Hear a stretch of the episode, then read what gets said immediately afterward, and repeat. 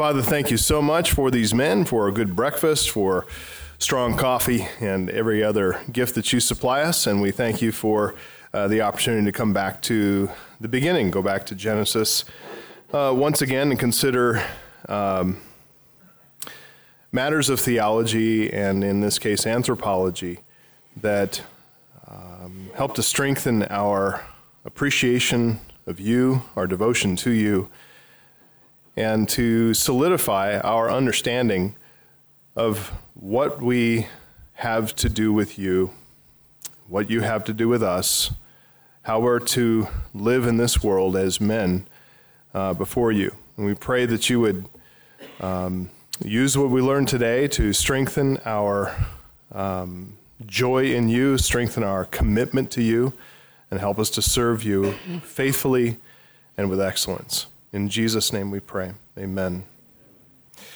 All right. so we're kind of in a stage of our teaching on anthropology. I think I mentioned this last time, but we're we're going to be transitioning to hamartiology, the doctrine of sin. And um, there's some important concepts that we need to kind of get down and get underneath our feet before we launch into the doctrine of, of sin and see what happened, what sin did to scramble us as, uh, as men, as human beings. Um, because there, there's some vital, vital concepts, uh, concepts of covenant, federalism, probation, some of those things that we need to make sure that we understand before we, before we transition. So I'll be, tra- I'll be doing part one this week. Uh, we're not going to be back together because of the holiday break and what's going on with different schedules until on, it looks like February 4th will be the next time we're able to start. It seems like a long way away, but it seems like the older I get, uh, the days move by more quickly and months scroll by more quickly. So we'll be at February 4th before we know it. But uh, so we want to talk about covenant federalism and, and probation and. Um, spend some time on this. So this morning is just going to be some, in its rudimentary stuff. This is a rudimentary understanding theologically of covenant. That's what we're going to spend time on today. Covenant, just an agreement between two parties, how God really is showing us how God relates to man. Uh, so we'll be talking about that today. Federalism, uh, we've mentioned this before, but federal in the sense of representative. We, we understand we live in a federal, uh, we have a federal government. It's a representative form of government, so that's uh, that's the same concept we see in Scripture the, fed- the federal or representative headship of Adam and of Jesus Christ. And then we want to talk also about probation and spend some time understanding what, what God did to test those two federal heads uh, Adam in the one case and Jesus Christ in the other case. Mostly we'll be talking about Adam's probation and Adam's headship because there are implications of that uh, in understanding that for how we understand the fall and what happened in the fall. The implications, um, and this all comes out of quite naturally, uh, comes out of the uh, teaching that we've had on being created in God's image. Uh, the fact that we as men, uh, as humanity, are created in God's image, the implications of that are very, very significant. Theologically, um, these concepts really lay the necessary foundation for us to understand the doctrines of original sin, um, imputation, and salvation. And especially on that doctrine of original sin, it's a dividing line issue between truth and true salvation and every form of error, uh, starting with Pelagianism. Uh, it's, it's, a, it's a vital, vital concept that we make sure that we protect these doctrines and that you understand them. Practically, though, these concepts help us. They, they seem like lofty concepts. They're really going to be pretty accessible to you, I hope. Uh, and that's on me. I hope to make them accessible to you. But these concepts, covenant, federalism, probation, they really help us to understand how God relates to us as men and as a human race. So you can turn to the beginning of your Bible, uh, Genesis 2, 15 to 17, that is the foundational understanding of how God relates to mankind. And while you're turning there, I'm just going to read Genesis 1 26 to 28, uh, which we, you can look at that as well. God said, Let us make man in our image, after our likeness, and let them have dominion over the fish of the sea, and over the birds of the heavens, and over the livestock, and over all the earth, and over every creeping thing that creeps on the earth. So God created man in his own image. In the image of God, he created him. Male and female, he created them. And God blessed them, and God said to them, Be fruitful and multiply, and fill the earth and subdue it, and have dominion over the fish of the sea, and over the birds of the heavens, and over every living thing that moves on the earth. And then the narrative continues. Um, but we see clearly we are created in God's image. We're put here. Um, Adam was put there to exercise dominion over the earth, his wife being a helpmeet to that. So, man and his wife exercising dominion over the earth. And there is a high and holy and special privilege that we've discussed. And you guys got into groups and discussed all this as we doled, you know, doled out some questions to you guys. You guys did a fantastic job discussing that. We came back together last time uh, and went through the answers, and you guys should have gotten the document on that. But I, I, I want to come back to this and emphasize that I'm convinced that one of the major challenges we face as men, and I'll just say as Christian men, even us as Christians, um, it's one that thwarts and undermines our quest to know God and serve Him faithfully and consistently, consistently and with with uh, with excellence in our life. A major challenge that we face is that we do not understand what God created us to be. If you don't understand what your purpose is, what the significance of you being you is, if you didn't, if you didn't know you had a high and holy calling and special, uh, you were set apart for something special, something more than maybe just your job. Um, not to not to diminish your job, uh, not to diminish anything in your life, but to if you don't understand where all these pieces fit together, you can you can be busy doing things in your life and feel very busy feel your life is very full and yet you are actually missing the mark and missing what god has designed you to be and to do. The theological concern is primary obviously because we have to know the god with whom we have to do it's so vital we understand who God is, what He's like, because we need to know Him. Um, but anthropology has to be a very close second to theology, to theology proper, because we have to know what we have to do with Him, what our obligations are to Him, and what you know what He has to do with us, how He relates to us, and how He's set us apart. You guys know through the, throughout the series on anthropology, I've been introduce, introducing different you know lessons, different different instruction by pointing to some strange sights in the culture. Uh, even even Ron knew about the furries. I, I, had no idea. That took me by surprise. Um, the furries took me by surprise. Didn't take nothing takes you by surprise, Ron Matthews. That is saying a lot. Um, but uh, pointing to some of these strange is we're, as we're kind of traveling in a, in, a, in, a, in a bus together i'm kind of pointing out different things along the side of the road and say man look at that look at that. What that isn't that odd? But it really is um, intentional. I'm not just trying to point to strange things. Um, i'm just showing how america in the west uh, has departed from god and in departing from god it's departed from sanity. Um, it's had a destructive effect on us as a culture uh, it's had a dehumanizing effect. Ours has now become an anti human culture of death, and we have seen exhibit after exhibit after exhibit that demonstrates that.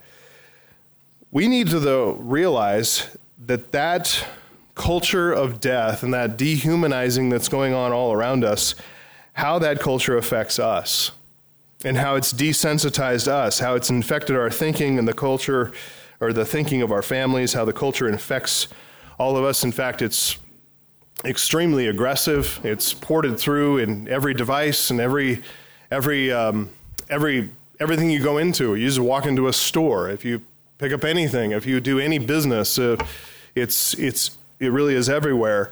And just because you don't sense it doesn't mean it's not happening. Doesn't mean you are not being enculturated and indoctrinated and discipled by a very aggressive and and and in many cases, subtle culture. You have to have your, your senses trained and attuned to righteousness. You have to have your senses, you have to have your, your whole mind and your thinking biblically saturated so that you can spot what the world's trying to do to you and your family so that you can train them and instruct them. So you can be shielded against it and you can lead your family, your wife and your family through it. Because, frankly, you are the point man in this situation. And if the point man doesn't have his eyes open and his ears open, what's to become of the squad that's following behind you? You need to, you need to be out in front and have your eyes open. So we need to see how all this has affected us, and we don't do it just by pointing at strange sights in the culture. That's easy to do, point out all the, all the different counterfeit ways of living. We need to recover a high view of humanity, a high view of humanity, and that poses another challenge because there are modern philosophers and influencers and attention merchants on the, on the conservative right who are strong, confident voices, a number of them championing Judeo Christian thinking to one degree or another. Um, and they're standing against the cultural tide, and they look very strong, and they're very confident in pointing out that there is another way. But what is that way?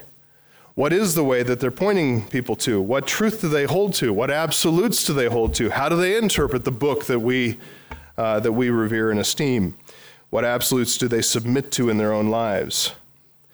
The high view of humanity that we need to recover and return to isn't found out there. It's not found out there. It's not found by looking at the culture or hearing podcasts and things that you find online. It's found right here in this book. It's in the Holy Bible.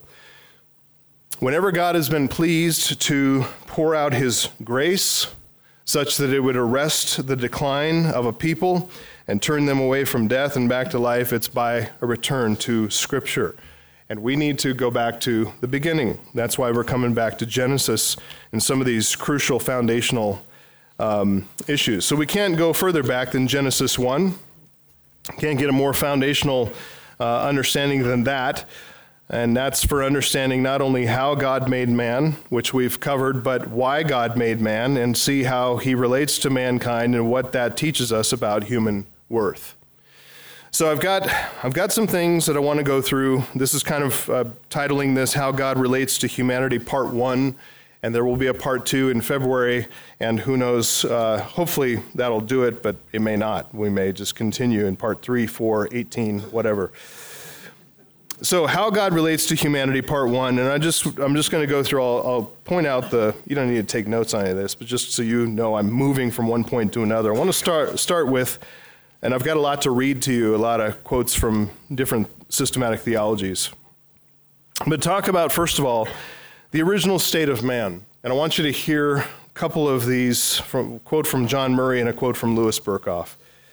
John Murray writes this about the original state of man Man was created in the image of God, a self conscious, free, responsible, religious agent.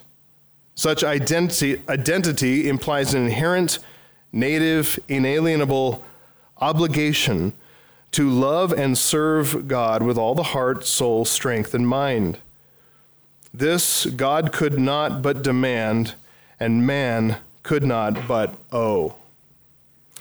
No created rational being can ever be relieved of this obligation. All that man is and does has reference to the will of God.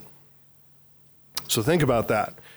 The fact that He created us in His image means that we correspond to Him in these very significant ways self conscious, free, responsible, religious agent. That's what we are, as agents of God.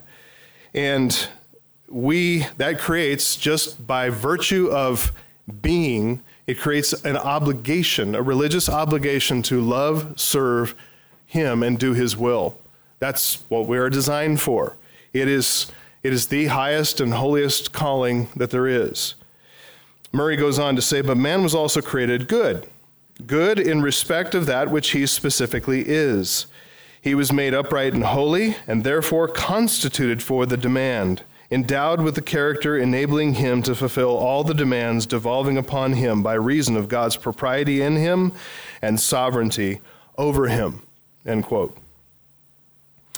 Louis Berkhof writes in his systematic theology, he says Protestants teach that man was created in a state of relative perfection, a state of righteousness and holiness. This does not mean that he had already reached the highest state of excellence of which he was, of which he was susceptible. It is generally assumed that he was destined to reach a higher degree of perfection in the way of obedience. He was something like a child, perfect in parts, but not yet in degree. His condition was a preliminary and temporary one, which would either lead on, on which would either lead on to greater perfection and glory or terminate in a fall.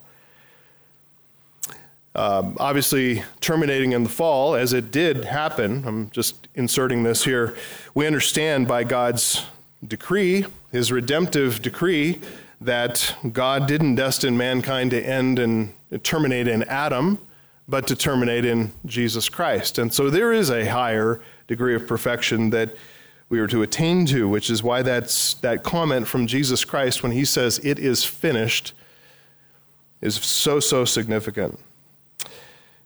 Going on with Berkhof, he, mankind, man was by nature endowed with that original righteousness, which is the crowning glory of the image of God, and consequently lived in a state of positive holiness. He was by nature endowed with that original righteousness, which is the crowning glory of the image of God, and consequently lived in a state of positive holiness. The loss of that righteousness meant the loss of something that belonged to the very nature of man in its ideal state. Man could lose it and still remain man, but he could not lose it and remain in the ideal, remain man in the ideal sense of the word. In other words, its loss would really mean a deterioration and impairment of human nature. Moreover, man was created immortal.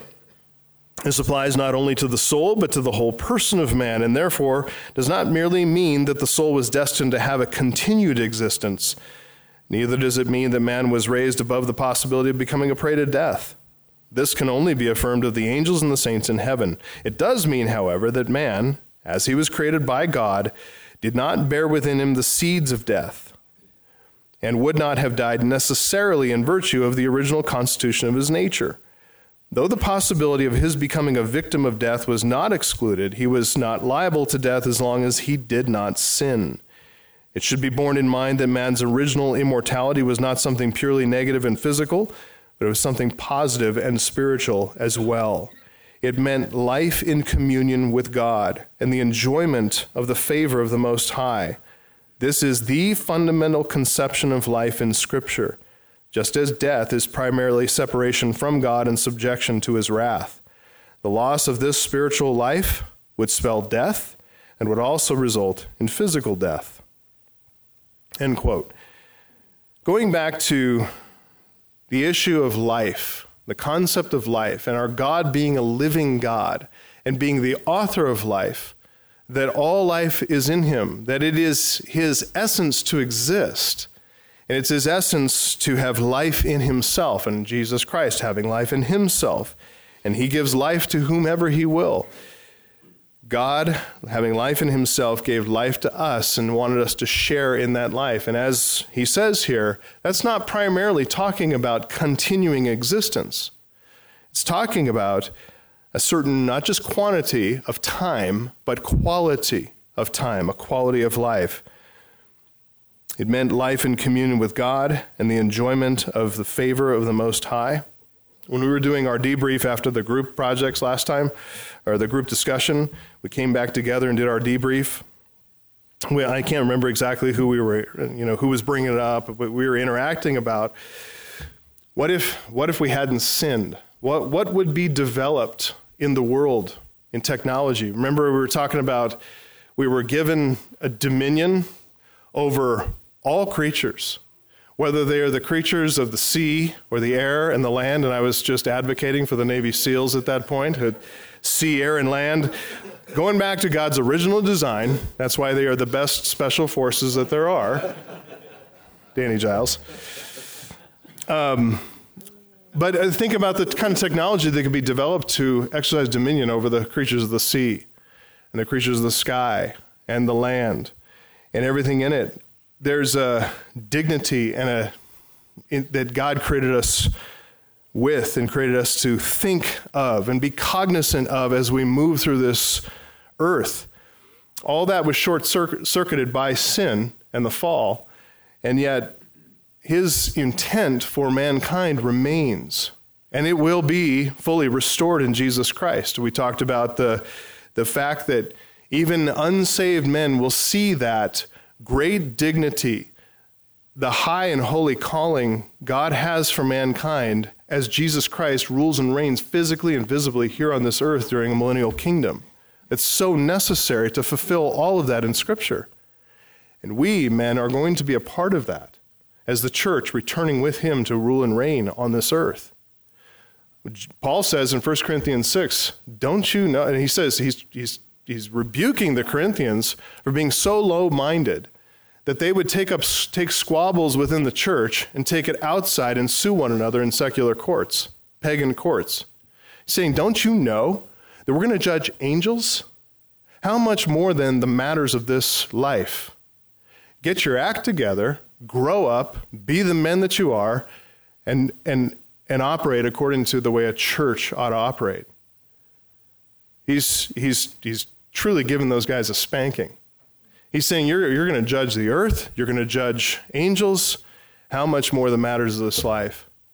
We've got to get our heads out of this world and out of all of its trivialities and distractions and quit living life for just you yourself whatever you're into, and get your head into Scripture and see this is what you are called to.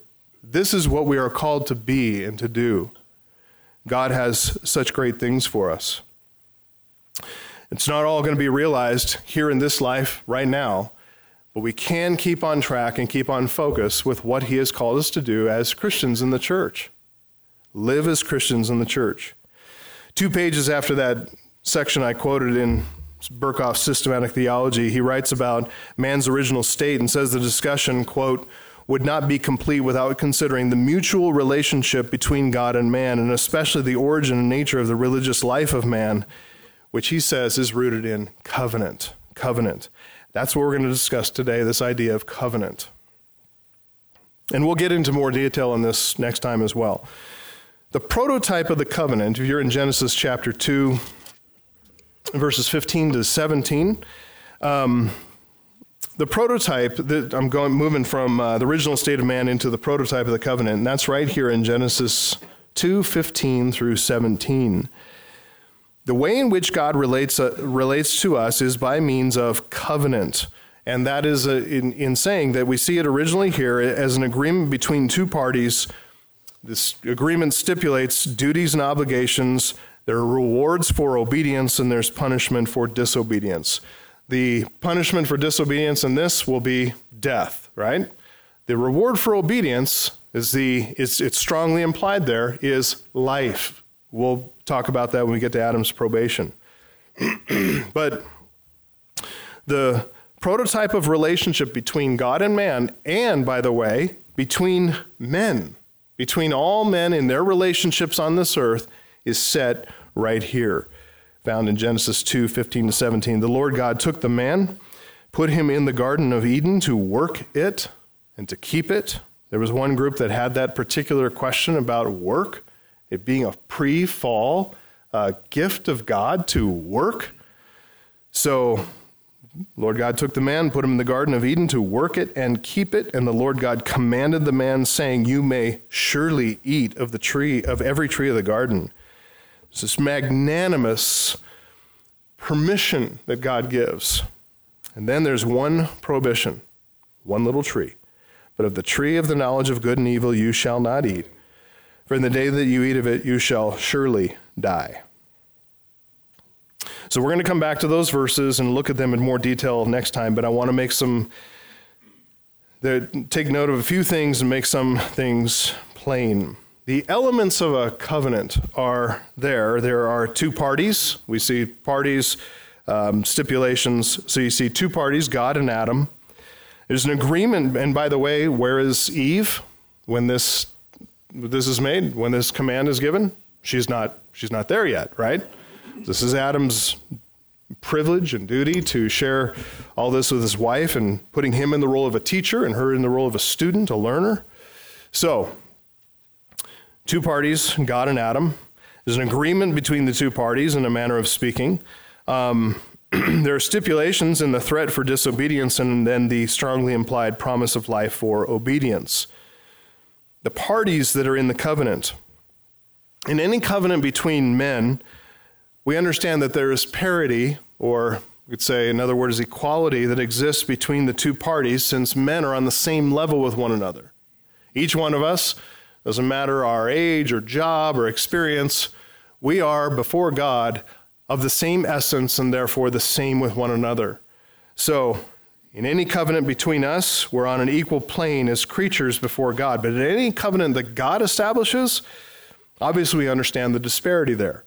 We understand we are not equal on an equal plane with God. We are in a completely different, He is in a completely different realm, all of His own singular, right? There's only one God, only one true and living God. So the disparity is self evident in the fact that God is a creator and man is a creature. That's why in this agreement between God and Adam, it's the role of God to command. That's his role and his right. It's what he does. He sets forth the terms of the relationship, he sets forth the terms of this covenant, and it's man's duty to obey.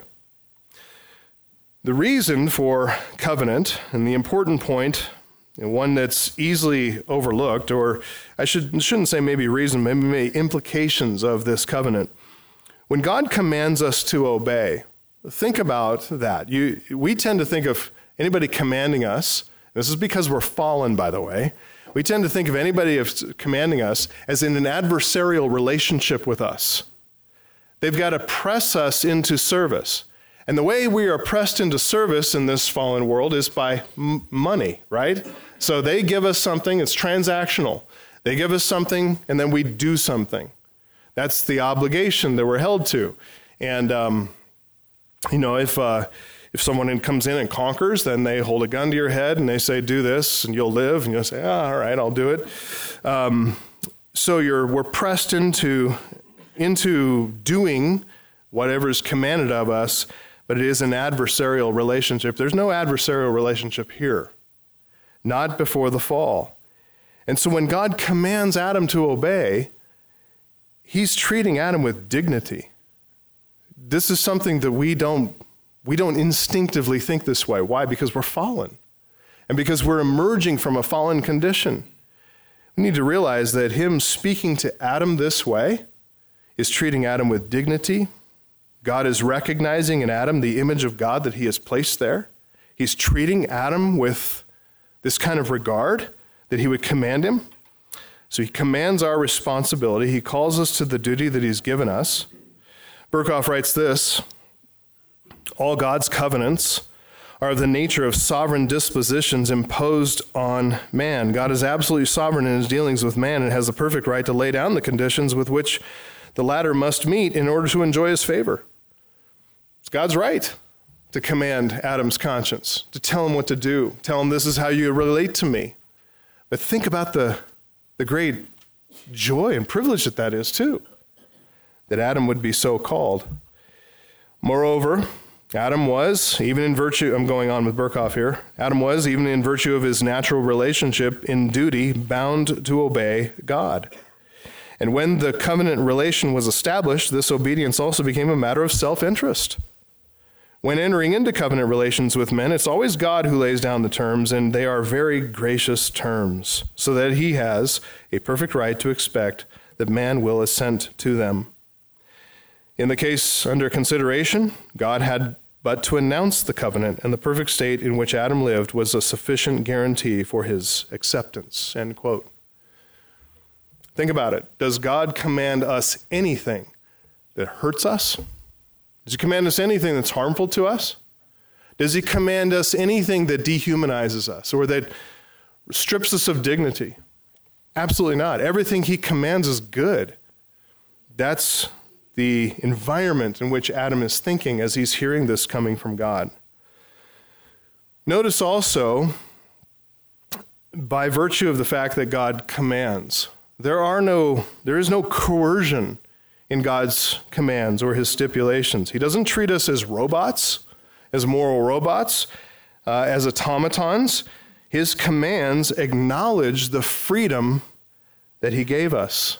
We are uh, men who believe in the doctrines of grace. We believe in kind of a Calvinistic view, but does that mean we deny free will? No, we do not. We understand the we understand how the will is free to make decisions within whatever sphere it is it, it's in. So if it's in the sphere of sin and unrighteousness and death, the will is free to pursue that. Once we're transferred from death to life, now we have the freedom to make obedient decisions, and we have where our will is set free. But it's set free what for personal license to do whatever it is we want. No, that's sin. That's sinful thinking. Freedom is to do God's will. And that's what God has commanded here. He's commanded a certain kind of freedom to Adam. So his commands, the fact that he commands Adam's conscience here, acknowledges the freedom that he gave to Adam a freedom to make a decision. He treats him as a human being created in his image, as a self conscious, free, responsible religious agent. So just and, and there are more more positive, joyful implications we could find there. We will in time to come, but I want to go back to this section. This section is seen theologically as the basis for all future covenant. So when you think about biblical covenants like Noahic, Abrahamic, Mosaic covenant, Davidic covenant, New covenant, they all are patterned off of this right here. And, and yet we understand that the word covenant is not used there. Uh, we understand doctrine of the Trinity as well, right? But point me to the chapter and verse that tells you here's the doctrine of the Trinity. The Father is God, and yet he is not the Son of the Spirit. The Spirit is God, but he's yet not the Son of the Father. The Son is God, but he's not the, and yet all one God. You're not going to find a verse like that, right? It's a construct. We call that a theological construct. It's a valid way of reasoning from Scripture. Same thing here. The word covenant not used here in Genesis 2, 16 to 17, but all the elements of covenant are present. So that's why we see the Genesis 2, 16 17 becomes the prototype for all kinds of covenants. Not just the one that God's uh, gods, um, not just the ones that God makes with men, but also the ones among men. So think about the kind of covenants that determine our relationships. You made a covenant with your wife. Those of you who are married, you made a covenant with your wife, and so you have a covenant, and you know what? Your covenant is patterned on this right here. Whether you realize that or not, it's patterned on that. Um, you have uh, a covenant covenants uh, in here in government, you know, whenever a, whenever a newly sworn official places a hand on the Bible and raises his right hand and swears to do, there's stipulations involved in that, two parties and stipulations. Same thing in business. Many refer to Genesis 2 16 to 17 as the covenant of works. It's a term that's universally recognized, covenant of works, but it's not universally accepted as the best term. Um, there are a number of theologians that take different approaches. Berkhof lists several names for this covenant of works, calls it the covenant of, it could be called the covenant of nature, the covenant of life, the Edenic covenant. Talking about the Garden of Eden where it was formed. And then Berkhof, though, at the end, he comes back to the covenant of works, seeing that as most preferable, and I understand why. Charles Hodge prefers, prefers the term covenant of life John Murray prefers not the term covenant, but Adamic administration, and we'll come back to that and the reasons for that next time. Um, material point, though, is that Genesis 2.16 uh, 2.16 to 17 sets forth the manner in which God deals with mankind. Whether we call it a covenant or not, this is how he deals with mankind, and this is the prototype for all covenants. God's dealing with Adam is particular uh, it's unique to Adam, it's unique to this situation, it's non repeatable, but his manner of dealing with, Ad, with Adam is characteristic of his dealing with all mankind. We talk about, moving into another section here, on the definition of covenant. So we talked about the, the image of God in man, talked about the prototype of covenant, now the definition of covenant. Charles Hodge says this God, having created man after his own image in knowledge, righteousness, and holiness, entered into a covenant of life with him upon condition of perfect obedience, forbidding him to eat of the tree of the knowledge of good and evil upon the pain of death. Next, he says, God made to Adam a promise suspended upon a condition and attached to disobedience a certain penalty. This is what in scriptural language is meant by a covenant, and this is all that is meant by the term as here used. Another place he says this God then did enter into a covenant with Adam. That covenant is sometimes called the covenant of life because it was promised as the reward, or because life was promised as the reward of obedience. Sometimes it's called the covenant of works because works were the condition on which the promise was suspended, and because it is thus distinguished from the new covenant, which promises life on condition of faith. So, life promised here in the beginning on the condition of works, which is why it's called the covenant of works. It could also be called the covenant of life. And then we see the promise in the new covenant is life is conditioned on the promise or the on the condition of faith. Do we have faith in God? Wayne Grudem says a covenant is an unchangeable, divinely imposed legal agreement between God and man that stipulates the conditions of their relationship. So again, you see agreement stipulations, and he adds this concept of it's unchangeable. Once God sets it in motion, it's not, you don't change it, it's immutable. So there's an agreement. Again, you see two parties, God and man, and they are in relationship and noted in the agreement. Nature of the relationship is free and voluntary with both parties. Stipulations, God stipulates the terms. That's what Grudem means by divinely imposed. And man is not able to negotiate or change those terms. It's unchangeable. Covenants may be superseded or replaced, but they can't be changed or modified once established or ratified. Herman Bavinck writes this. He says generally, a covenant is an agreement between two persons who voluntarily obligate and bind themselves to each other for the purpose of fending off an evil or obtaining a good. He continues with this such an agreement, whether it's made tacitly or defined in explicit detail, is the usual form in terms of which humans live and work together.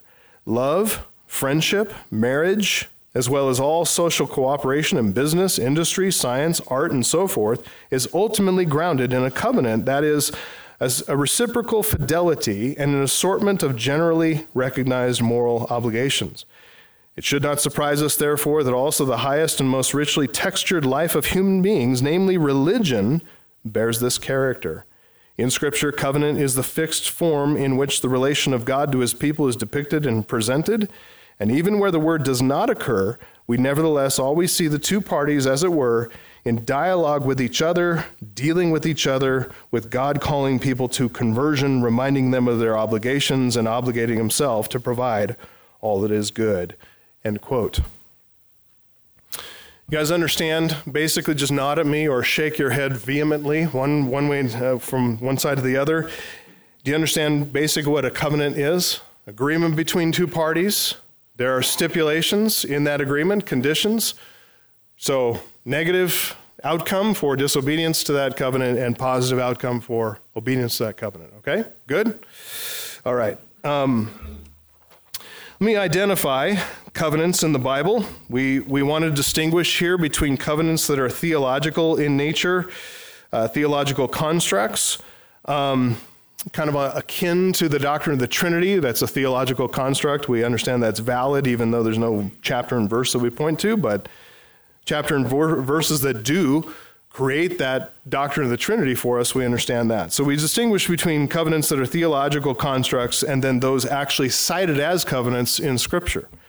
So the ones that are theological constructs, like I'm talking about the covenant of works, we'll unpack that here, and then also those cited in Scripture, which are really covenants of grace. So the covenants of works, we would say that these are pre fall agreements and they are theological constructs. We have first the covenant of redemption. Anybody heard of the covenant of redemption? Okay, one, two, three, four. Covenant of redemption. Five. Have you heard of the covenant of redemption? All right. Are you everything good? I've said okay. All right. Um, so a few of you have heard of the covenant of redemption. This is talking about, and um, again, language fails us here. My son Nicholas hates when I use temporal language to speak of what happened prior to creation, but I have no other language to speak of what happened before creation. Um, God is, and He was prior to anything coming into being um, that is not God. Um, but I don't know how to. Uh, Nicholas, I guess, is wanting me to use some type of uh, different language. I don't know how to do this. He was before there was a was. Thank you, but that's going to get cumbersome, and I will I guarantee I will misstate that at some point. There's a covenant of so these are covenants of works. Okay, covenant of redemption is a covenant of works. So it's also called the eternal covenant. You can write down if you're writing any of this down. John 6, 37 to 44. Um, 2 Timothy 2 9, Titus 1 2 the parties, the covenants made between the Father and the Son. Some theologians see the Father, the Son, the Spirit. The stipulations the Father gives a people to the Son, the Son redeems that people, gives them back to the Father, and all this is by the agreement and, and cooperation and operation of the Holy Spirit. So, stipulations, God giving a people to the Son, and the Son doing his duty to that, to that gift to redeem them for himself. And he does that work, he does it perfectly. And the Son redeems that people, gives them back to the Father for the Father's glory. Grudem writes this. Is an extended one, so get comfortable. On the part of the Father, this covenant of redemption included an agreement to give the, to, the, to the Son a people whom he rede- redeemed for his own possession. There's a bunch of uh, scripture verses here. I'm not going to cite them all. You can come up and take a picture of this if you want to, but not, not yet. Um, so he's going to give to the Son a people whom he would redeem for his own possession, to send the Son to be their representative, to prepare a body for the Son to dwell in as a man, to accept him as a representative of his people whom he had, re- whom he had redeemed, and to give him all authority in heaven and on earth, including the authority to pour out the Holy Spirit and power to apply redemption to his people. Those are the stipulations and obligations of the Father to the Son and the Spirit. On the part of the Son, there was an agreement that he would come into the world as a man and live as a man under the Mosaic law, that he would be perfectly obedient to all the commands of the Father, becoming obedient to death, even death on the cross. The Son also agreed that he would gather for himself a people in order that none whom the Father had given him would be lost. So those are the stipulations of the Son. That's what he will do in obedience and obligation to his covenant, pardon the covenant.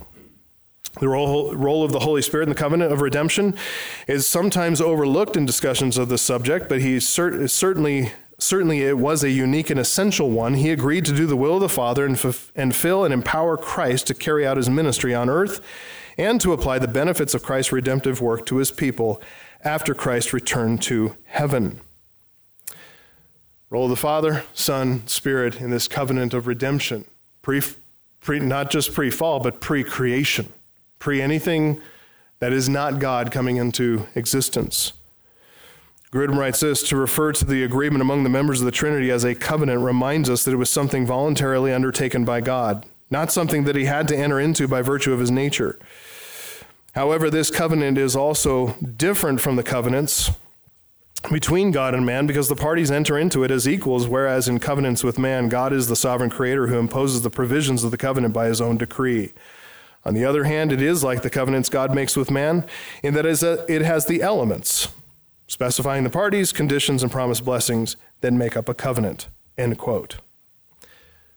That is a pre creation covenant, and it's a covenant of works, which we'll get to in a minute, but it's called the covenant of redemption. It's an inter Trinitarian um, um, covenant, and we can see, even as, even as I went through and read those things, you're, you're identifying all that as like, yeah, that's the gospel. That's the storyline of Scripture. That's the storyline of redemption. I, all that makes total sense to me. And all that is attested to as this pre creation agreement in the persons, among the persons of the Trinity. The next uh, covenant of works is called the covenant of works, or the, as we said, it's got different names covenant of life, Adamic administration, uh, a number of different things like that parties between, and it's Genesis 2 16 to 17, as we were talking about. So the parties are between God and man, and stipulations. God stipulated, You may eat of every tree except for one, the tree of the knowledge of good and evil, for in the day you eat of it, you shall surely die. Those two covenants, redemption and works, are covenants of works. Here are some covenants of grace. This is all these covenants of grace are post fall. Why would a covenant of grace necessitate that it be post fall?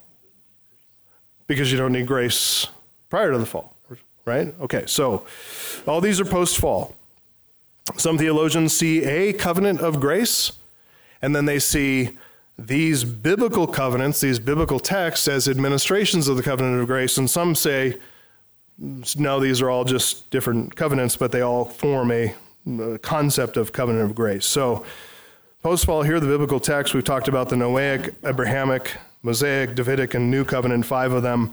So the Noahic, Noahic covenant, you can see Genesis 9, 1 to 17. You got the parties, it's between God and Noah, his offspring, and every living creature.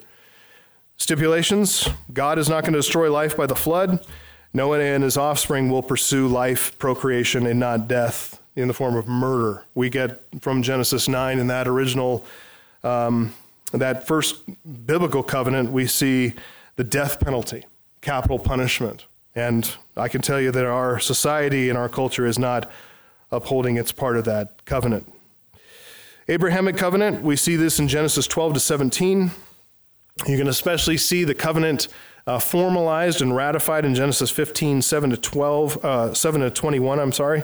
Um, the, co- the parties to that covenant are between God and Abraham and his seed. And the stipulations I am God Almighty, walk before me, be blameless, that I may make my covenant between me and you and may multiply you greatly. That's just one statement of that, okay? Mosaic covenant, Exodus 19 through 24, those chapters. Well, who are the parties there? God and the nation of Israel. Stipulations you shall have no other gods before me, and Exodus 20, verse 3, and then I will take you to be my people, I will be your God. Exodus 6, verse 7. Mosaic covenant really administrates Israel's participation in the Abrahamic covenant. Okay, so it's a kind of an administrative form as well. The Davidic covenant, 2 Samuel 7 8 through 17, the parties are God and David and David's offspring. The stipulations God will bless the nation Israel and give David a dynasty, and he will establish that dynasty through David's offspring. All that's there in 2 Samuel 7. And then the new covenant, Jeremiah 31, 31 to 34. You can also see this unpacked more in the book of Hebrews, particularly Hebrews 8, 6 to 13. Who are the parties in the new covenant? says right there in Jeremiah 31 God in the house of Israel and the house of Judah. Um, stipulations God says uh, He'll put His law within them. I'll be their God. They shall be my people. I'll forgive their iniquity. I'll remember their sin no more. Um, those are the promises in that covenant of life, and that's covenant based on, uh, enter into that on all these covenants really on the basis of faith, faith and obedience. Um, those are the biblical covenants, and those are the covenants of grace. Now, I want to move into a section for some, dis- for some discussion here uh, on explaining this concept of covenant. And to understand the theology of the covenants, I want to start from kind of a 35,000 foot view and just pose a few questions to you. First of all, when I say the word works, as in covenant of works, when I say the word works, what, what comes to your mind? Instinctively, is works a good term in your mind or a bad term in your mind? Just action. Yes, James. Good works being that of evidence, not of earning. That's how I hear it. Okay, so if works are evidence, um, good, if they are meritorious, you'd say bad. Yes. Okay. Chuck. Well, just at the foundational level, uh, works is doing something, whether it be speaking or action. Works is doing something at a foundational level, and so are you pro works or anti? Well, you just you, did you ask just for the definition of work? No, I didn't ask for the definition of works. I said when I when I use the word works, what comes to your mind? You instinctively react positively or negatively to that word works. I know many men when I say, "Hey, you want to go do some work?" We don't react that negative. Don't react real well. I got I got stuff to do. I got places to be. He's thinking he's in his mind. He's got a little bubble there, and it's a couch with a remote control. But he's telling you stuff to do. You know, I got other works. Can't do your works. Yeah. That makes me think of obligation.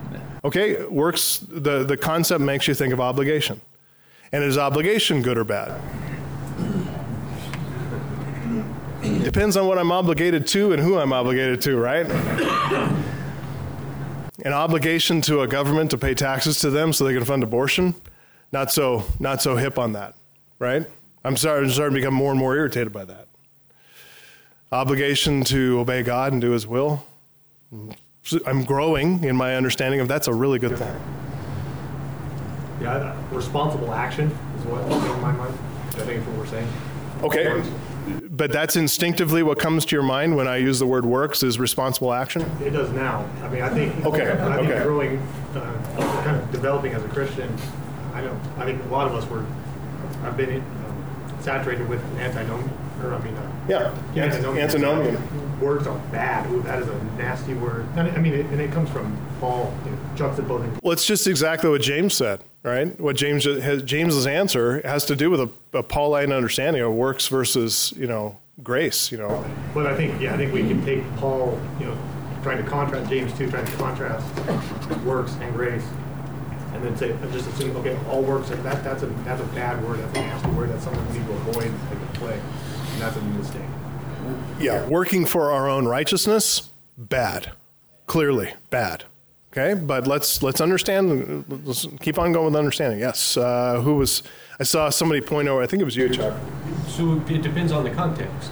So the, the Good. knee-jerk reaction. So, like we've said, you know, pre-fall, work was a good thing. So work's definitely good. Okay, good. But then it depends: is it is it evidentiary or is it um, or is it to earn bad? So it all depends on the context. So there should Okay. be probably a milieu on how we look at it. Base, it was good, but then how Helpful. we work it out, it can be very bad. Very helpful. Okay, depends on the context, depends on what we're talking about, where we're talking about. If we define the term and define its context, we can we can make that judgment then. But instinctively, we still tend to see works bad, uh, and this is what David's saying. Uh, Bill and then Joe. Oh, Rufus and then- for Bill, he said it's good. I- Is he? Are you? Is Rufus your interpreter because you have no voice? Yeah, yeah. Just whisper it. Whisper it into Rufus's ear. We just want to see that, and then Rufus will let us know. Reflection of obedience. That's why it's good. Okay, that's why it's good. But is that instinctively what comes to your mind when you think about works? For Bill? Okay. I'll, I'll, I'll take the David, I'll take the David answer on that. It's a, it's a, it's, it's a work in progress. Okay, David answer on that that it's a work in progress. Yes. Now, yes, instinctively, maybe where we've come from, not so much, but we're growing in an understanding of this. Okay. So yeah, But because it has to be the outflowing of the gospel. If we, if we understand God, man, Christ response, well, what's the result of that is obedience. That's Yeah. going to result in righteous good works, not, not salvific on the, on the face of it, Yes. on their own. Right. But as a reflection back to what is our mission. right, exactly. Yeah, good. Um, coming back here, to, I thought I saw you, Ryan, first. Go ahead. Yeah, just when I when I hear words, I think of, of outputs, and then I look at, at sanctification. So, you know, the more I grow in sanctification, I, I view that as a uh, as a good thing. It's the it's it's what I'm doing uh, just to serve. Um, so, but that's that's just because the, that's the spirit working in me. But my initial reaction is is just going to be negative. It's it's that obligation that someone else would put on me that my flesh does not want to do. Okay, good. Okay, so I saw other hands. Let me let me just hold those comments. We've got more to do. When when God, so just keying off of what you just said, Brian, I appreciate that. When God put Adam in the Garden of Eden to work it and keep it, Genesis 2:15. This is why I read these together. Genesis 2:15 through 17. God put Adam in the Garden of Eden to work it and keep it. He gave Adam a physical work to do and called it good. You think Adam got up every morning like saying, I can't wait to get to work? Yes. That exactly. And we all understand that pre-fall, with no sin, no thorns and thistles growing out of the ground, everything easy, everything is good. So, in the very next verses, when God gives Adam a spiritual work to do, is that good too? It is. And his inclination, being created in, perf- per- in, in righteousness, not tested yet, but righteousness in innocence, in holiness, his instinct then was to say, Rejoice, good. Is salvation by grace or by works? I, uh, someone said both. You're heretic. All right, let's let's start a new let's start a new cult. We'll call it Killerites. All right, go ahead. I think it's funny hat. uh, it's from Christ's standpoint, it's works because it's his Yeah, it's his work. it's his obedience that provides the justification for us to be right with God, and then given to us by grace. So it's grace kind of from our perspective, but it's Christ's work that accomplishes it. Okay. So it depends. Again, going back to Chuck's comment, are we defining terms? What's the context? If we're de- defining works and grace, depending on, like, say, Christ, salvation is by his works. By our, by God's grace through faith, though, for us. We can't work and merit our own salvation, but Jesus did work and merit salvation for us. Someone over here I saw raised a hand, and if you're not going to jump in, then I'll go here. Austin. Uh, I was just going to say, I like the summation of looking at the new covenant as the covenant of works kept for us, which is really a summation of what Steve said, right? But but God's standard has always been the same, and His justice must be maintained. So I, li- I like that language of it's works, and that's why the active obedience of Christ is so vital to It the is. gospel, right? But but we receive grace, so that's the difference between the covenant of works with Adam was he was stipulated works, and in the new covenant we're stipulated grace through faith. through faith. So faith faith is what our obligation and duty is, but for Christ it was works. It was fulfilling that original covenant, right? Okay? So does anybody else had a comment? Yeah. And and then we'll come back here to Jeff. kind of a question, um, more like, is this true? Is it true to say this? I'm asking the questions here.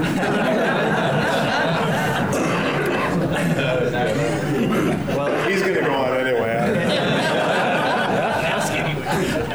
is it true to say that in our fallen condition, our works do nothing more but to um, prove our just condemnation before God and further our condemnation before God? Our works? You mean prior to Christ, like er, working to earn our salvation? Well, works that are purely ours in our fallen state. Okay, yeah. Any work in our fallen condition done according to our own power and might, yes, they, they, they basically contribute toward our condemnation. But even as believers, as believers, the works we do are the ones that He created for us in Christ Jesus to do before time began. Right, but the work we do isn't our own work. It's it's Christ doing the work in and through us. Right? And yet we are participating in that freely as responsible, moral, religious agents. So there is there is a participation in that. But we're, are we responsible Yeah. for those good works Sure. that are attributed to us? No, they're they're attributed to God, working through us, and so. Um, but yes, we're responsible to do them and to walk in them, to be obedient to them. It's a moral obligation on us, a duty. Yeah, but I don't want to go any further on this. We could chase it down. I got a lot to do. So, Jeff. I, I'm just right, right along the lines with that. I think I was on the same page with them. Christ's works enables us to be back able to work for Him by the empowering of the Holy Spirit. Am I saying that right? I, I think so. Christ's works puts us back into a, a state now by redemption that we're able to actually work again for Him. Ephesians two mm-hmm. Because Yeah, before it, that- it, it puts us in the right relation to God where we can actually do, but we're not contributing to our salvation one iota. Okay, so I just want to make that very clear. There's, yeah, let's let's let's hit justification, and that is a that is a single thing, and we'll we'll get to that justification. Then we come to sanctification, which is a progressive uh, idea, but that's not contributing to our justification. The justification is a once for all declaration of God to justify us, to declare us righteous on the basis of Christ's works. Okay? So um, I, I know we could go a lot of different directions, um, but let's not, Jesse. Um, So salvation is by grace alone, through faith alone, in Christ alone. So for, for us, salvation is by grace, through faith. But our salvation brought about by means of works, namely the works of Christ. And that's that really is what solus Christus means. The solas of the Reformation, we go back to sola fide, sola gratia, uh, sola scriptura. Solus Christus really does point to it's the works of Christ and Christ alone. It's not, and, and we can't take the meritorious, there, there is no merit in our works. We don't take any works of the saints and put them into a treasure chest. Uh, along with Christ and his works and all the, the, the merit of the saints, and then draw from that through indulgences, or that's the Catholic concept. Okay? That is not true. And what is true is that Christ accomplished everything, it's his works. Christ and Christ alone. That's why it's salvation by grace alone, God's grace alone, by means of or through the conduit of faith alone, no works added of our own, even the faith that we have to believe is done by God's work in us, His initiative, His regenerating grace to give us a new nature, a nature that then would believe. And then the believing is because He's done His work, His initiative. So then we believe, and through, the, through faith alone, and it's in Christ and Christ alone. Why? Because it's only His works as our federal head. Okay? So these are things we'll come to. Why then do we say that post fall covenants are covenants of grace. Some would say, as I said, multiple administrations of a single covenant of grace, but why do we say these post fall covenants are covenants of grace? Someone said it already. Because Christ didn't have to come die for us. So everything that he offered us after the fall is grace. He, he offered us everything before the fall, and that was to be with him have a union with Him continually. He gave us everything. Then after the fall, everything that we got after that was pure grace. Okay, on our part, grace, but Christ did have to come and die for us. He yeah. didn't have to in the sense that He didn't owe us. But Christ had to, okay, yeah. to to fulfill His covenant yeah. of grace toward us. There you go. And so he's say it's grace. It's the grace. Right, right. So he's he's doing what he must do in his covenant obligations to the covenant of redemption, right? That pre creation agreement between the Father, Son, and the Spirit. He's doing his part and he's doing his works, and then we benefit from the grace of that. So, why, is it, why are these post fall covenants Noahic, Abrahamic, um, Mosaic, and um, what else? Uh, Davidic and New? All of those are grace because because it's post fall, and that's what we need is grace. Yes. Um, they're yeah they're gracious because God condescends by way of covenant how He relates to us first in the Noahic right then in Abrahamic but I like the way that the old I, I don't know what you think about this I think that the covenant of grace if we speak about it is really the new covenant because that's the one that merits salvation when we look at the Noahic covenant the Abrahamic the Mosaic and the Davidic those build on one another leading to the new which is the consummation of grace how he condescends to us and it's the only one that offers salvation. And I think like Presbyterians, a lot of the time, whenever they say, well, it's all a covenant of grace, it's all an administration of the covenant of grace, can get lost and kind of flatten all the covenants so that they don't really build on one another anymore. Mm-hmm. But the new covenant is really the how God offers us salvation. And so I think, would, would you say the new covenant is really the covenant of, of grace as far as comparing it to the covenant of works? Yeah, I, I am not prepared to, to land on a position on that yet because there's a lot, I'm finding a lot of disagreement on what you're saying right now. So that's your view. And, and it's, it's shared, but so it's not, it's not coming out of left field, but it also is, uh, there's disagreement in that. So, um, and some even say there is no covenant of grace at all. So it's just there's the covenant of redemption, covenant of works, and then these biblical covenants, and come to a covenant of uh, the new covenant. But I don't want to go there just yet and go through all the detail. I, I, have something else I'm trying to accomplish. Yep. So the question was, um, why are the covenants of grace post fall? Is that where you're? At? Why are the post fall covenants called covenants of grace? Why are they? Well, I would say the simple answer is because we can't do them by our works. Okay, good. Necessary. Okay, good. By grace. So, if post fall covenants are covenant of grace, covenants of grace, can we say pre fall covenants like redemption and works are covenants of works? Yes? Yes. No? Yes? Your agreement here? And why or why not?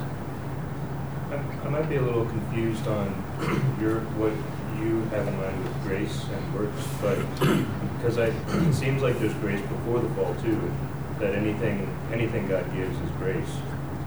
So, There, there is, and, and that is true, but when I'm talking about the covenant itself that's formed, is it on the basis of works or grace? That's what I'm talking about. And so any anything that God does is a condescension to us, which is gracious condescension. Okay? So it's all in the context of he's a free agent. He's a, a he's a free actor. Um, and yet he chooses out of his freedom to graciously condescend. And, and is there is there any obligation on him to do that? I think that's what John uh, John York was getting at.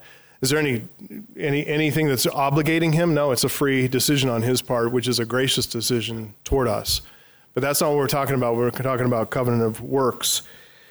I want to provide an illustration here about why the covenant of redemption and covenant of works in Genesis 2 16 to 17 are covenants of works and why, the, why works is an appropriate way to think about them. Um, providing an illustration from the covenant of redemption. When the Father promised to give the Son and elect people as a reward for his obedience, was that promise a matter of grace or something else? Can't be grace, right? Because grace is unmerited favor. Did God the Father, in promising to give the Son and elect people as a reward for his obedience, is that unmerited favor? Or is it merited? It's merited, right? Whatever the Son does is in perfect accord with righteousness. So, what, since whatever he does is in accord with perfect righteousness, the reward that he receives for what he does in righteousness is what's owed. It's not graciously bestowed, right? It's what he's owed. His reward is his righteous remuneration, that which is due for his obedience. In other words, it would be wrong for the Father not to reward the Son for doing what the Son did. Robert Reymond quotes Meredith Kline's argument. He says it says the specific com- commitment of the Father in the eternal covenant was to give the Son, the elect, as the reward for his obedience, and, and that is precisely what the Son receives, not one missing. Judged by the stipulated terms of their covenant, there was no injustice, but rather perfect justice. By the same token, there was no grace in the Father's reward of the Son. It was a case of simple justice. The Son earned that reward. It was a covenant of works, and the obedience of the Son, active and passive, was meritorious. In other words, what he did in his active and passive obedience here on earth, he merited the reward that he received. What's the reward that he received? Look at each other. Us. So, pre fall covenants, intra Trinitarian covenant of redemption, which is also called the eternal covenant, and also the covenant of works, are both based on justice, not on grace. They're based on what is owed. When we think about justice simply being getting what one deserves, that's why those covenants are covenants of works, covenants of justice. And that's why we say that Adam owed obedience to God here in Genesis 2 16 to 17. That's what he owed. It's justice. So there's retributive justice. God meted out for Adam's disobedience. What was that retributive justice? What was that retribution? we're, we're living in it, right? It was death. Um, that was what was due. We should also recognize, though, that had Adam obeyed God, and this is what we'll come to next time, if he had obeyed God, the reward of life for obedience, that also would have been according to justice, remunerative justice, reward, right? Post fall covenants are based on divine grace because God, as God withholds his punishment upon guilty sinners to bless them instead. He's giving them what they don't deserve. Giving them what Christ deserves. That's grace. Okay? So that's not to say that covenants w- uh, with pre or post fall do not ultimately flow out of the grace of God. That's, Nick, your concern. They most certainly do flow out of the grace of God.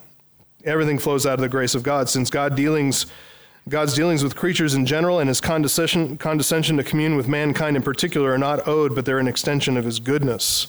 Okay? Bavinck says this all this is possible solely because God, in His condescending goodness, gives rights to His creature. Every creaturely right is a given benefit, a gift of grace, undeserved and non obligatory. Um, all reward from the side of God originates in grace. No merit, either of condignity or congruity, is possible. True religion, accordingly, cannot be anything other than a covenant. It has its origin in the condescending goodness and grace of God. It has that character before as well as after the fall. For religion, like the moral law and destiny of man, is one. The covenant of works and the covenant of grace do not differ in their final goal, but only in the way that leads to it. In both, there is one mediator, then a mediator of union, now a mediator of reconciliation. In both, there is one faith, then faith in God, now faith in God through Christ. And in both covenants, there is one hope, one love, and so forth. Religion is always the same in essence, it differs only in form. So, end quote. And what I want you to see there is it is all of grace, and yet there is a different form, though it's the same through and through. There's a continuity from this passage all the way through the rest of the Bible. The London Baptist, so that's trying to explain the concept of why works is not a dirty word and why it's why it's important to, for like Chuck said for us to understand definition and content or uh, context so that we can understand appreciate why works is a good good thing and why why our salvation is so precious because Christ accomplished it for us earned it by his merit for us, and it was owed, and it was God's duty to give it to him. Just as it's the Father's duty to give an elect people, and he'll lose none. So the security of our salvation is bound up in this. The, our, our perseverance, our assurance is bound up in this. And understand this, guys our dignity as human beings is bound up in this too.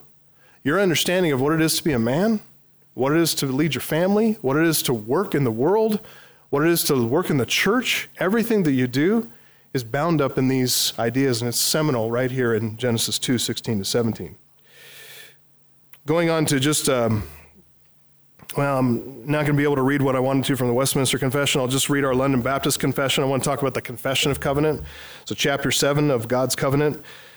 Section 1 says the distance between God and the creature, and this is just basically trying to summarize, put into summary form what we have been talking about, and hopefully all this will ring true for you.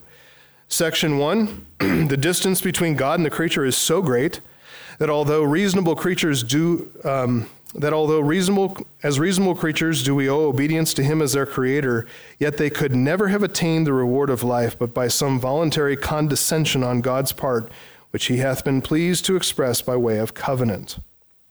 Section 2 Moreover, man having brought himself under the curse of the law by his fall, it pleased the Lord to make a covenant of grace, wherein he freely offereth unto sinners life and salvation by Jesus Christ, requiring of them faith in him that they may be saved, promising to give to all those that are ordained unto eternal life his Holy Spirit, to make them willing and able to believe.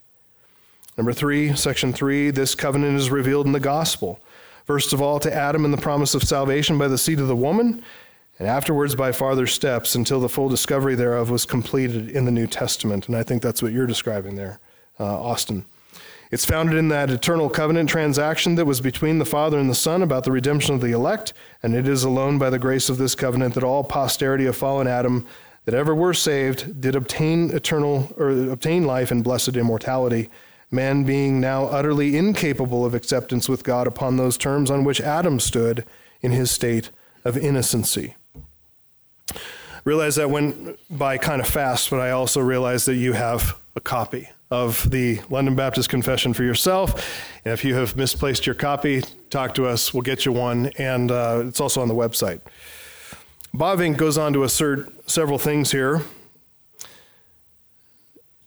about, well, I'm going to skip this for right now, and we'll come back to it. Um, it's a good thing of having notes. I can punt it to next time. I want to, I want to talk uh, real quick, just as we conclude here, about why covenant matters. I'm going to give you some um, several words here: dignity, devotion, duty, and delight. Dignity, devotion, duty, and delight. First of all, dignity. And this is a question for you. What dignity do we find in the fact that God relates to us by covenant? What dignity do we find in the fact that God is relating to us by covenant? What dignity do we possess by the fact that He does that? Josh. It's just, it's just awesome. The creator of the universe would, would communicate with us and offer us a covenant. That's, that's the, the dignity, like we talked about the last couple of times, the, the dignity of being in the image of God, being humanity, the privilege of it. It's just, it's, a, it's an amazing privilege. It is. It is an amazing privilege. When God commanded, when God the Father commands God the Son in the covenant of redemption, did God, did, did the Father expect the Son to be able to perform what he commanded him to do? So is that is our federal head? Did was the Son expected? Did Jesus Christ was he expected to do what God commanded him to do? Yes.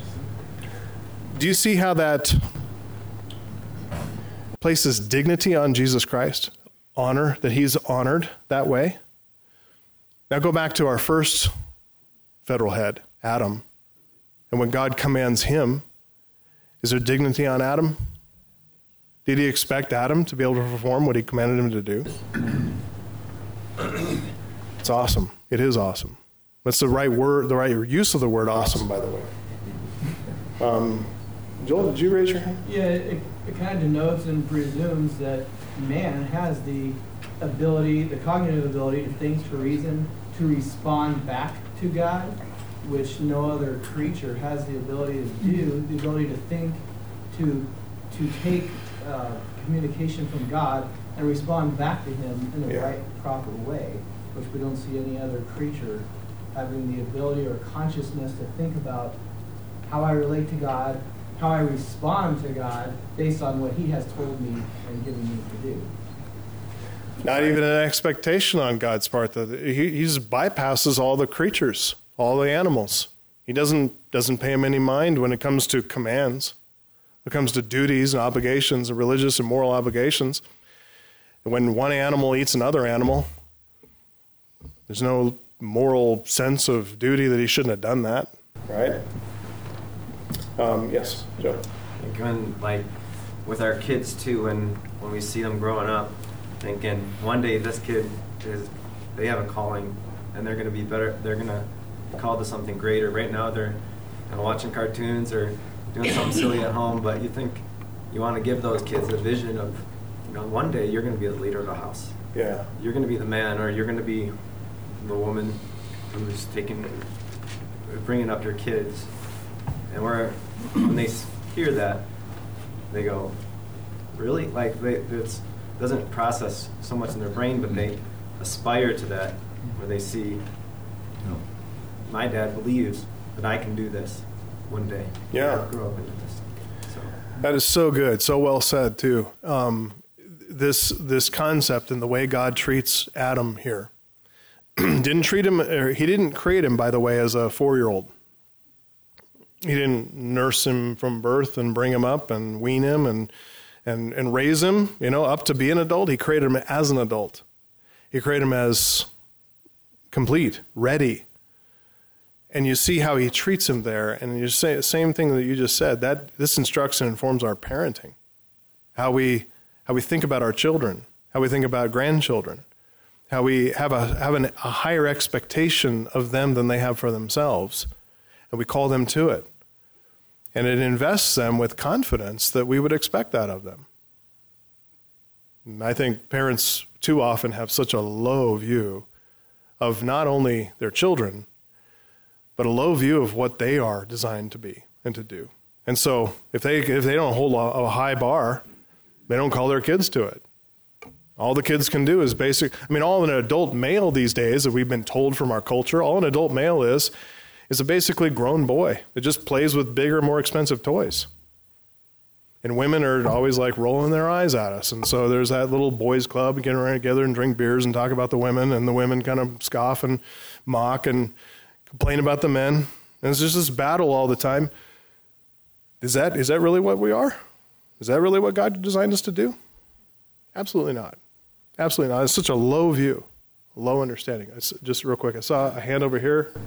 Okay, you're on. Um, it just, I think it really helps me to remember that covenant is the highest form of union that anybody can have together. Because, like, in Genesis Mm-hmm. Mhm. 15, after after Abraham says, "Well, how how will I know that you're going to perform this for me, God?" and he tells him to gather the animals and split them. Mm-hmm. And then in verse 17, it says, "When the sun had gone down and it was dark, behold, a smoking fire and pot and flaming torch passed between the pieces, as if God was saying, If I do not fulfill my covenant promises to you, so be this done to me." Yeah, right. right? And and and.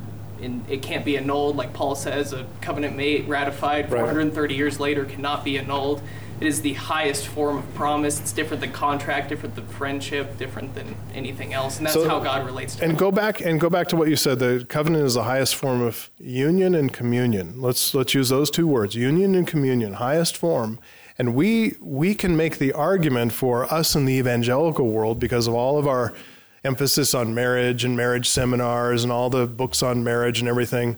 We get that in form in the terms of marriage, and you see that you you you could say say uh, God had Adam name all the animals in Genesis chapter 2, right? But among the, all the animals, he couldn't find a helper corresponding to him. And so God put him to sleep, made a woman, brought him to the man, woke him up, brought him to the man. And we see that as like the closest union between human beings, right?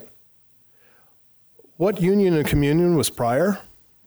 This one. This union and communion. And that's why even the relationship between a man and his wife is predicated upon this union that is to be between man and his creator, our federal head with his creator. So yeah, great, great comment. Anybody else? So, what dignity do we find? We see that God created Adam in his own image. He designed him, he equipped him, he commissioned him, he assigned him to exercise dominion. God created Adam as a self conscious, free, responsible religious agent. God created Adam in moral perfection, like God, righteous and holy. And God treats us with dignity, a great dignity that befits the special rank and privilege that we have as human beings above the rest of his creatures. He treated Adam that way, and his God never changes. His, he's immutable in the way he thinks and what his design is and what his purpose is. He treats Adam as an adult, as a man with dignity and respect. You could say as a partner, though not on equal plane with God, but as a partner.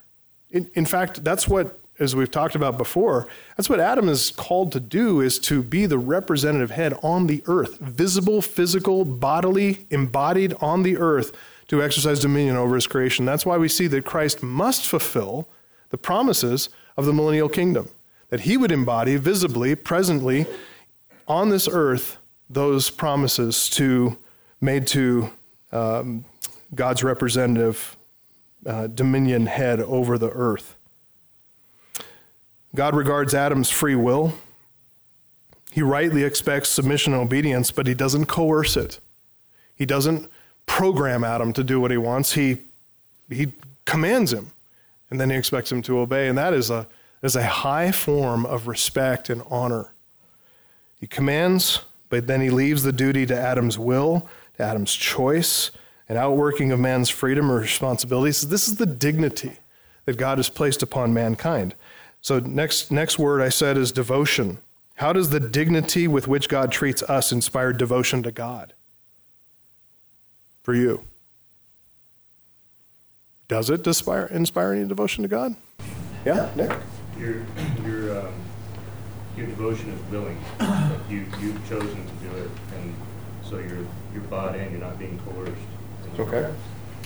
It's willing, and when you use the word willing, devotion being willing, I'm kind of seeing in the word there in the word will, which is an aspect of our what it is to be a human being created in God's image. We have a will, we have an intellect, we have affections. And so you could say the whole of us is involved in this devotion to God that we must understand, and this is what we're trying to do today is understand. and our will gets involved, but it's our will that's combined with our understanding and our affections. Our affections get involved. And that's what every, the whole of us is involved and creates this, this desire for devotion, inspires devotion to God. And somebody else? Yeah, Brett? I was just thinking as, as we just meditate on Christ and his work uh, securing our salvation, that just, you know, inflames my affections for him and just makes me want to uh, Mhm. follow after him. That will, but that's that, that affection inside. As you meditate on what Christ has done for you, that's going to make you want to obey God and Yeah. do what He Sure has does. commanded you to do. Absolutely does. Yeah, thank you. Stephen? Devotion is a, is a, yes, from sheer gratitude to God, utter gratitude. Yeah. Gratitude. Gratitude fills our hearts in this and drives our devotion as well. One more, Chuck? Well, I was just thinking of the biblical terms of using devotion in the sense of uh, sacrifices devoted to destruction. Those kind of that concept of devotion being set apart for that purpose. My devotion to God is that, like you were saying earlier, will, affections, all of those things, the whole being. It just stirs me to want to to to place all of myself in, into God's use. Good. Yeah, excellent. Yeah, you think about that concept of sacrifice, and you have all these lambs and stuff in your flock, and and um, you're going to eat some of them. You're going to use some of them for wool and some of them for breeding and all that, and you're going to take this one though. This this one that's perfect. Could bring you a lot of money on the market, but you're going to set this one aside and devote it to the Lord. Devote it means all of it is given, all of it burned, all of it consumed on the altar. And that's the idea of devotion. So, knowing how God made us, how He treats us, with what great honor He bestows on us by condescending to us, stirs our affections, deepens our devotion to love and serve Him with all our heart, soul, strength, and mind. So, how does the next word is duty? Dignity, devotion, duty. What is our duty to God, and how is devotion necessary to our duty? Yeah. Well, I think the duty, it, it, all ties up these other things. Uh, Culturally, I've heard it said, I think it's true that as Americans, we really don't understand covenant like a lot of other former cultures did, that we take it so very lightly. But if we really understand the seriousness of a covenant and we're really appreciative of what we receive, there, the duty springs forth from that. How can I not want to be dutiful to someone who's pursued me so hard? Mm-hmm, mm-hmm. Yeah, it, it, I think that's very well said. And when we think about American culture, we are a, a, nation founded on we, we kind of pride ourselves in being founded on rebellion. I think that's a I think that's an oversimplification, and it actually does injustice to some of the founding of our nation, which is a lot on principle. Um, but but that idea of covenant, that concept of covenant, we do we have lost that. We're needing to rediscover that. Steve, I think uh, just Chuck's comment made me think of Spurgeon's quote where he said, "If God has chosen us, let us be choice men." Uh-huh. That, That's the idea here. Yeah. The frozen chosen caricature. Yeah. like if God has, you know, He's called you not to go sit on the couch and do nothing. Right. You know, He's called you to do something that an unbeliever, you know, is not called to do. At least at this point, you know, until they get saved. Yeah. That that idea of of you know kind of a, a self satisfied arrogant attitude and being called, chosen by God, is so out of step with being chosen by God that I question whether that person is really chosen by God. But to be chosen by God means your heart's filled with gratitude and you, you do see the high calling that God has placed on you to select you out of a, a of humanity for his own purposes as a gift to his son. What, me? What? That's the question. Why me? And then it drives this, this attention to the duty here that we have, the obligation that is a joy. I mean, is there anything that God has commanded us that's bad? If He commanded us and He knows me intimately and you intimately, doesn't He, doesn't he give us good commands? Things that, things that we'll rejoice in? Absolutely. Deuteronomy 6, 5 and 6 You shall love the Lord your God with all your heart with all your soul, with all your might. And these words that I command you today shall be on your heart. Deuteronomy 10, 11, uh, 10 12, and 13. And now, Israel, What does the Lord your God require of you? What is your duty? But to fear the Lord your God, to walk in all his ways, to love him, to serve the Lord your God with all your heart, with all your soul, and to keep the commands and statutes of the Lord, which I am commanding you today for your good. That is a high form of religion at the beginning. High form of religion. Lastly, delight. So we got dignity, devotion, duty, delight. How does dignity, devotion, and duty result in our delighting in God? Is it not self evident?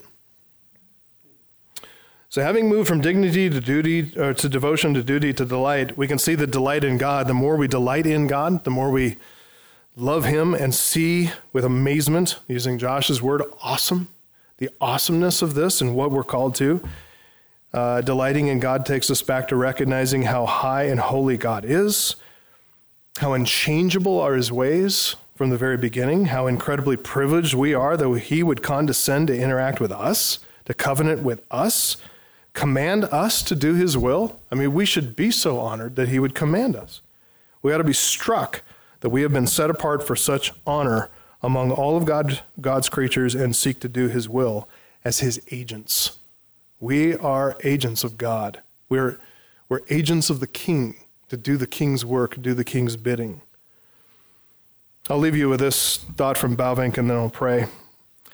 He says at bottom, religion is a duty, but also a privilege. It is not work by which we bring advantage to God, make a contribution to Him, and have a right, right to a reward. It is grace for us to be allowed to serve Him. God is never indebted to us. But we are always indebted to Him for the good works we do. On His part, there's always the gift. On our part, there's always and alone the gratitude. And for that reason, religion is conceivably or conceivable only in the form of a covenant and comes to its full realization only in that form. Let's pray. Father, thank you so much for uh, these concepts uh, come from your mind and come from your condescending grace toward us. We see that at the very beginning, and we see that at the very first words, let there be light. And there was light. And Father, we thank you for creating light, life, and every good thing. We thank you that we are your men and that we have been chosen to do your will. We've been set apart as gifts, a, a gift to your Son, whom he uh, fulfilled all the law for us and um, and fulfilled your perfect will, uh, that he would receive that gift and uh, receive that really that merit. Um, we thank you that you have rewarded him, and we pray that we would be fit uh, rewards for him, that we would serve him with love and devotion and serve you and see our great worth and dignity that you've bestowed upon us. We ask, Father, that you would help us to absorb uh, what we've learned and then that we would turn around and teach this to our children, our grandchildren, and um, that we wouldn't be slack, but that we would work uh, according to your grace and your favor upon us. We pray this in Jesus' name. Amen.